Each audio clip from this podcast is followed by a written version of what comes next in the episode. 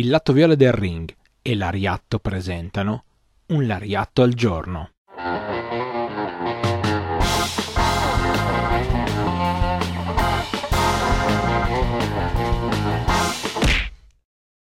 Benvenuti a un nuovo appuntamento con un Lariatto al giorno. Io sono Stefano, uno dei conduttori di Lariatto, il programma che tutti i martedì alle 18 su Twitch potete trovare in live al canale Il Lato Viola del Ring. Si parla di puro reso e di puro reso si parla anche qua, a un Lariatto al giorno, quando tutti i giorni, dal lunedì al venerdì alle 8 del mattino, trovate una pillola, qualcosa di molto rapido e molto eh, accattivante per aiutarvi insomma ad avere voglia di scoprire un po' di più il mondo giapponese e oggi sono qua per raccontarvi una cosa che in realtà riguarda molto la mia infanzia, diciamo il periodo delle mie elementari. Io non ricordo esattamente qual era l'anno o gli anni precisi in cui vivevo questa situazione, ma sono abbastanza certo che fossero i primi anni delle elementari, anni in cui io ovviamente passavo le mie estati dai nonni, i nonni che abitavano in una città come Rimini, un centro cittadino molto eh, importante nel periodo estivo dove i negozi si riempivano di giocattoli.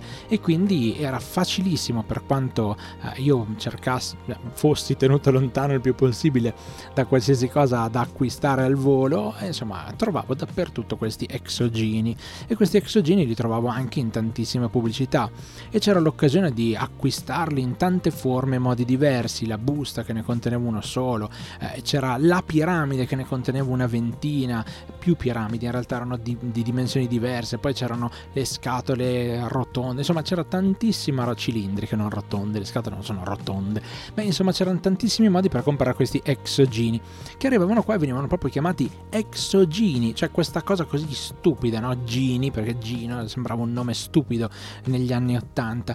Beh, in realtà questi exogini, pupazzetti di plastica di 3 cm circa di altezza e tutti colorati diciamo uniformemente, quindi c'erano quelli bianchi, quelli rosa, quelli eh, rossi, blu, insomma c'erano tanti colori diversi.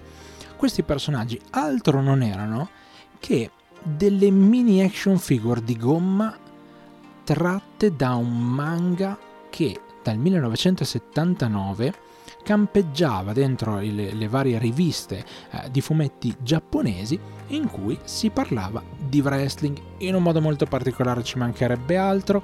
Eh, nasceva tutto per essere una parodia ma non vi voglio dire molto perché questo è materiale per un altro l'ariatto.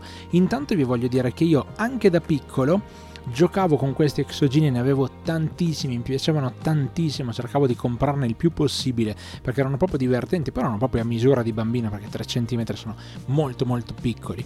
Ed era divertentissimo collezionarli, trovarli di tanti eh, colori diversi. E quindi emozionato da questa cosa, felicissimo di questa cosa, quando ho scoperto che gli exogeni in realtà univano non soltanto il gioco ma anche il wrestling, che era un'altra delle mie grandi passioni, beh, immaginate giornate. E questa cosa l'ho scoperta che ero già adulto. Infatti la voglia di ricomprare gli exogeni è cresciuta tantissimo, ma non lo farò. Non spenderò i miei soldi per gli exogeni, ve lo posso promettere. Forse ho delle dita incrociate o forse no. Eventualmente nel caso in cui ne riparleremo, ma per ora no, non comprerò degli exogeni. Per sapere un po' di più riguardo a questa serie, diciamo, particolare da cui sono stati tratti gli exogeni come eh, giocattoli, dovrete aspettare che mm, le prossime settimane vi portino un po' di contenuti di puro resu e anime, puro resu e manga.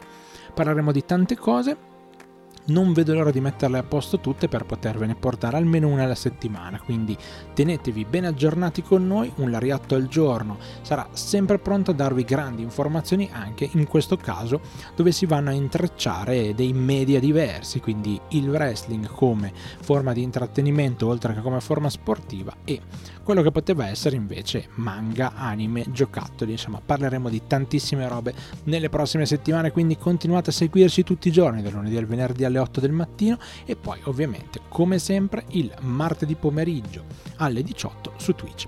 Grazie davvero di cuore per aver seguito anche questo Lariat, noi ci risentiamo alla prossima!